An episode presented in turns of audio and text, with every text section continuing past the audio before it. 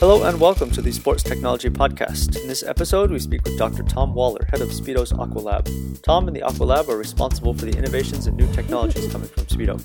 He tells us about some of their design considerations and what they do to stay within restrictions and push technology forward.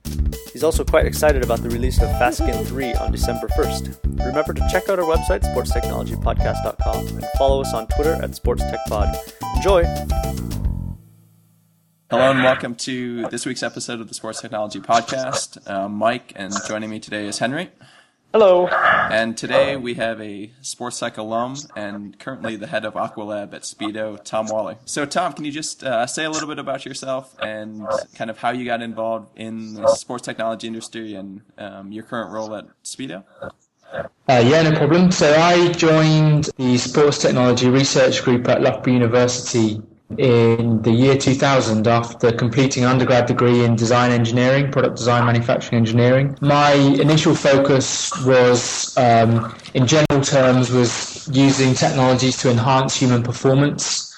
Uh, specifically, I was looking at inspiratory muscle training technologies, so uh, technologies that help to um, improve the muscles that you use to breathe because there's um, widespread evidence that um, when you when you train those muscles, you get an efficiency knock-on effect, which can improve blood flow to the to the legs and to other parts of the body. So you can get a performance uh, enhancement. Since then, I so that I, I finished uh, towards the end of two, or beginning of 2000, uh, 2004. I went into consultancy with a spin-off company, Progressive Sports Technologies, still connected to the university as well as taking up RA role, uh, postdoc role uh, with the Sports Tech Research Group. Subsequently worked with a few really interesting brands, uh, global brands such as uh, Nike, Canterbury, Umbro, as well as um, the GB Olympic team. So I was involved in some of the projects around uh, British cycling and their effort at the 2008 Olympic Games. So in my time in my time at Loughborough, I got exposed to a lot of sports brands, a lot of challenges. Most of the sports and most of the equipment that uh, and, and, apparel that those people use, were from, like I said, it's a helmets, uh, uh, upper body apparel, shorts, compression, footwear, equipment from fitness equipment to rehabilitation aids to um, specialist throwing rigs for Paralympic athletes. So managed to see a really, really wide spectrum. And then from there and through the consultancy uh, met Speedo. Speedo were one of the clients of, of the of the consultancy. They had, through promotion internally, um, freed up a vacation. Uh, uh, um, they freed up a, a vacancy for the uh, global head of Aqualab role. And they came asking. They were impressed, I guess, with the consultancy that we were doing for them at the time, and they wanted to take a bit more of an academic direction in what they were doing with Aqualab, which is their global facility for research and development. And ultimately, I accepted and have been in the role since back end of 2008. So we're where are we now? Back end of 2011. So it's been three very busy years. Tell us a little bit about Aqualab. What types of products you guys work on? Obviously, swimwear related, but what are some of the kind of the common testing tools you guys use or how do you work with athletes and just kind of a general overview? Sure. So Aqualab is, as I said, the, the R&D arm and I think caveat that with it's, it's a commercial R&D operation. So we are here to bring innovation and new technology to every part of Speedo. You know, Speedo's uh, purpose, if you like, is to inspire people to swim.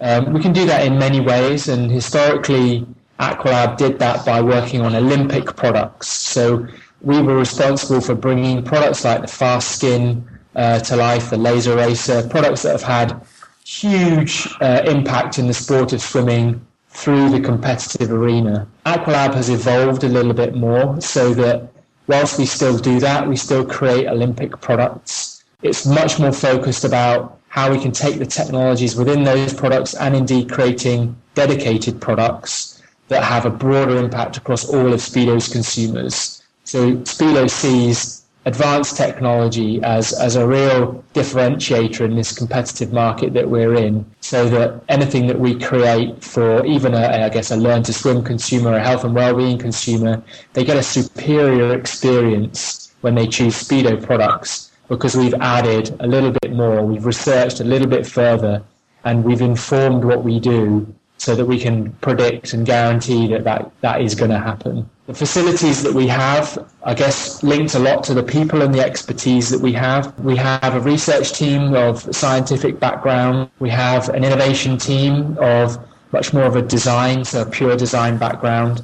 Uh, but in a very, a very, the people I've selected have a, a very good at the applied side uh, of design, so able to use scientific principles and uh, and data to inform design.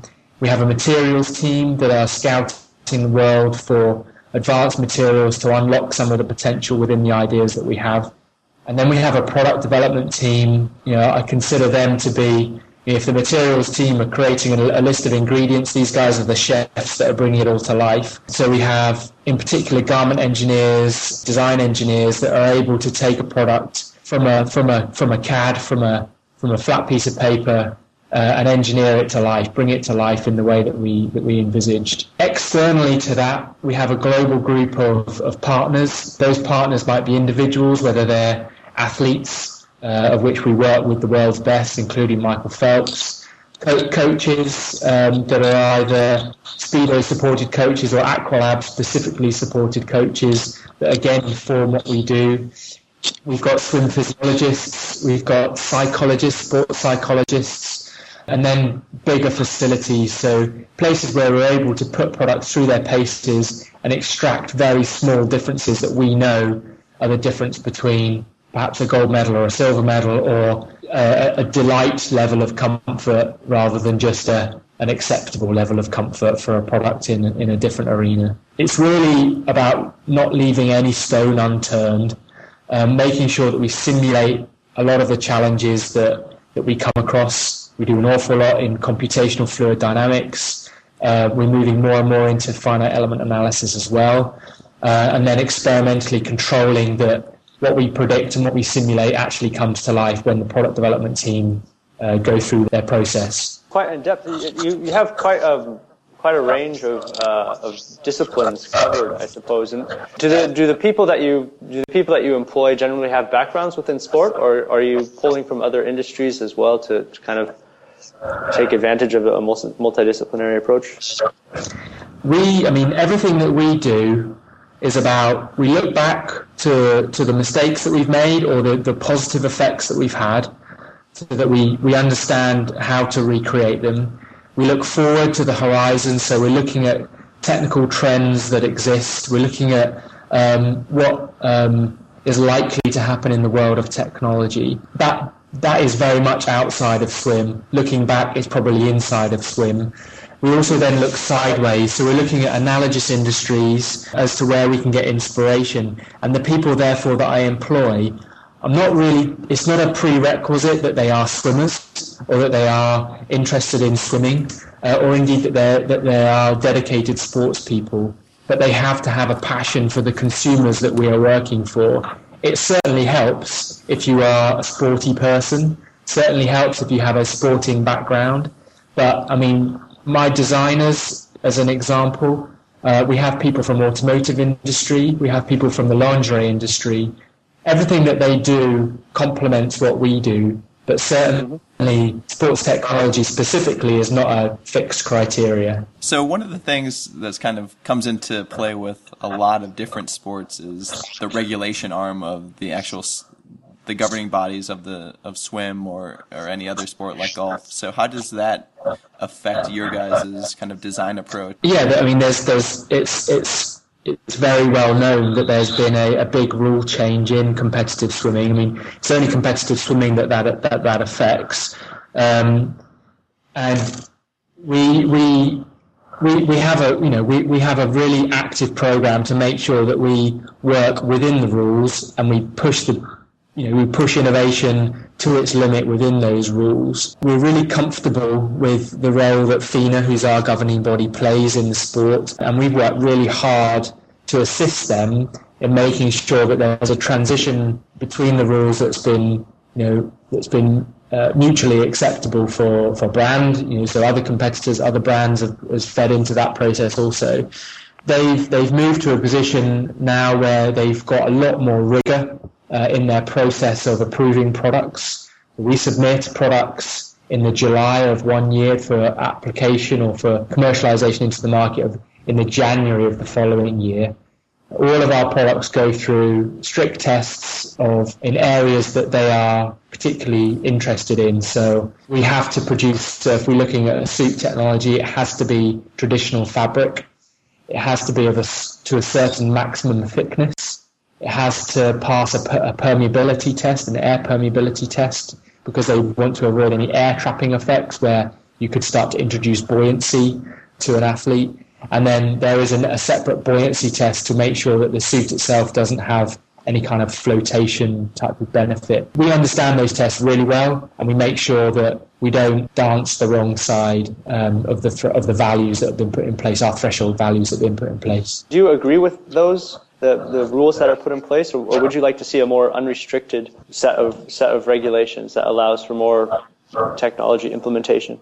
any R&D department is going to want as much technical freedom as they, they would like, and I hope that in time, probably over you know the next few Olympic cycles, there will be more freedom given to applying technology in the sport of swimming. As that happens, we will continue to push and push innovation to those limits. But I understand completely why we have the levels of restrictions that we have now. You know, we went from a point where there where it was a very subjective process, the approvals process, uh, and now it's controlled and it's it's it's done that in such a way to bring um, real balance to the sport. You know, everything that FINA are trying to do is to make sure that the spirit of swimming is maintained and that there's no one element that starts to take over. And you know, you only have to look at the, the sudden change in the rate of world records falling as to why they felt they had to react. What we hope and what we're looking forward to, and you know, I, I you know, I, I really encourage any listener to, to keep an eye out, particularly around November the 30th. New, new technologies will come out, new technologies will surprise people, and we hope that we can continue to push forward. What we're not going to do is to start to upset the sport of swimming by pushing technologies outside of those rules. So, since it's an Olympic year, I think you touched on it a little bit. Can you tell us anything, any more details on what's coming out, or some projects specifically to look for, or athletes that are that are going to be testing and using the, your stuff in the, in the Olympics? So we've the, the short answer is no. I can't tell you anything. I, can answer, I can answer some of that question. Yeah. So, so yeah, we we we've been working since 2008 on an Olympic program for next year. We're really excited about products that you will be able to see. We, are not hiding behind the fact. So we, we've we've put out our teaser. Um, the launch is on November the 30th, and you know, a quick plug. I, I, I implore everyone to keep their eyes peeled on the November the 30th because I think you'll be impressed. But as, as, as per, in terms of the athletes that have been involved in the process, that's it's a good question. You know, they're right at the heart of everything that we do. They've been the athletes have been there from day one. They were the first people we went to speak to when we were starting starting off the program, and that's why we introduced um, sports psychologists as well into the process that we apply. It's been a real challenge of both understanding how we can affect the athlete physiologically, but also psychologically, because no matter what we do with technology, regardless of whether we've got a totally unconstrained ex- existence. So, you know, imagine a time where there are no rules. The swimmer's still got to swim, and the swimmer has still got to put as much effort as they possibly can into winning their race. And that is as much a psychological exercise as it is a physiological exercise. So that's been a really important part. The athletes that we've worked with, you know, generally Speedo sponsored athletes because confidentiality is is is very important. Uh, we don't want our competitors to, to you know find out what we've been doing until you know until everyone else, the rest of the world, finds out what we've been doing. Uh, but Michael Phelps, you know, probably the world's greatest swimmer, been uh, heavily involved in the development. Liam Tancock, Rebecca Adlington from a UK perspective. We've worked with Ryan Lochte. We've worked with uh, several of the Australian athletes. We've worked with most of the USA squad. We've worked with the Italian team, we've worked with the Dutch team, we've worked with. Uh, I'm not going to try and list them all because I'll, I will forget some. So I don't want anyone to get offended. But there's been numerous what we would call super elite level athletes um, that have been part of the development, and then just sub-elite and elite that have been very much involved. You know, when we're doing tests that involve four or five days a week uh, involvement with the Aqualab, clearly we're not going to get Michael Phelps for that amount of time. So there are some unsung heroes uh, amongst the GB swim squad that you know we, we are very very grateful to. You know, some of them have, have since left as they graduated university or, or taken on other careers, but they have been really instrumental into helping us learn the things that we've learned and create the products that we've created. You said that there's going to be some big announcements around November 30th. Where do where should people look to find out more information? Follow us. Um, follow us on Twitter. Uh, we have a Facebook page. We have a YouTube channel, and we have Speedo.com. You know, if uh, it doesn't, you know, any any any Google search of Speedo will probably take you to the right place. Yep. Um, the date to look out for clearly is, is the 30th of November. That's when. Uh, when all the noise is going to start to happen and where we hope that the, the snowball is going to start to roll. Thank you, Tom, and thanks, listeners, for listening. Since recording, the date has switched to the 1st of December, so be sure to keep an eye out for something cool on that day. We will put links on our website, and you can always see interesting stories by following us on Twitter at SportsTechPod. Bye!